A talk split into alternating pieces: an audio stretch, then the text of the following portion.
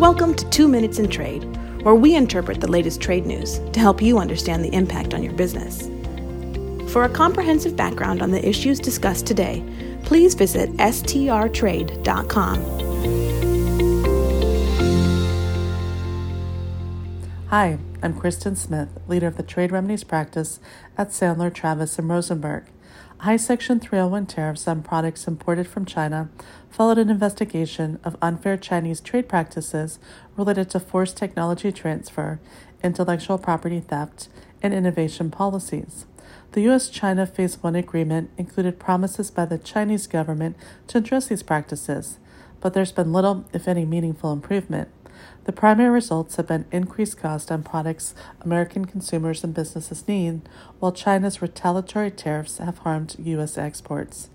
A new report from the Information Technology and Innovation Foundation, or ITIF, endorses a different approach to what the ITIF president, Rob Atkinson, calls China's predatory innovation mercantilist policies. He argues that language referencing unfair methods of competition and unfair acts in Section 337 of the Trade Act of 1930 should be broadly interpreted. Instead of its current use to obtain exclusion orders blocking imports from an individual firm based on intellectual property claims, Atkinson actually recommends reducing the use of 337 for traditional intellectual property cases, which he points out are often between two U.S. firms and which could instead be brought to federal district court.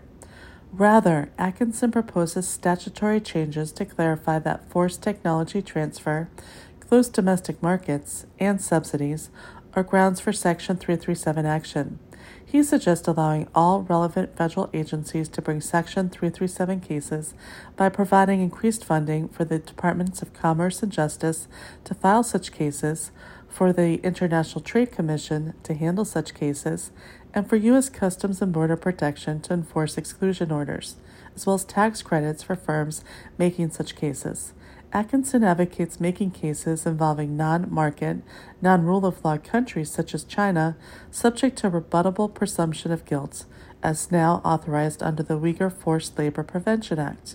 He favors narrowing the public interest standard and eliminating the requirement to prove specific injury to a U.S. entity, while also allowing cases that have been subject to anti dumping and countervailing duty trade remedies.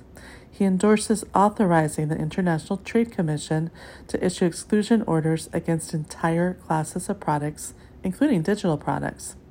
USTR Katherine Tai has repeatedly told Congress that new trade policy tools are needed. It'll be interesting to see if the Biden administration and the new 118th Congress embrace any of the ITIF's ideas. Well, it's great to have out of the box thinking limiting important trade remedies may not be the solution. With professionals in nine offices, Sandler, Travis, and Rosenberg is the largest international trade, customs, and export law firm in the world. This is for informational purposes only and is not legal advice. The hiring of an attorney is an important decision that should not be based solely upon advertisements. Ask us to send you free written information about our qualifications and experience. Email us at messages at strtrade.com.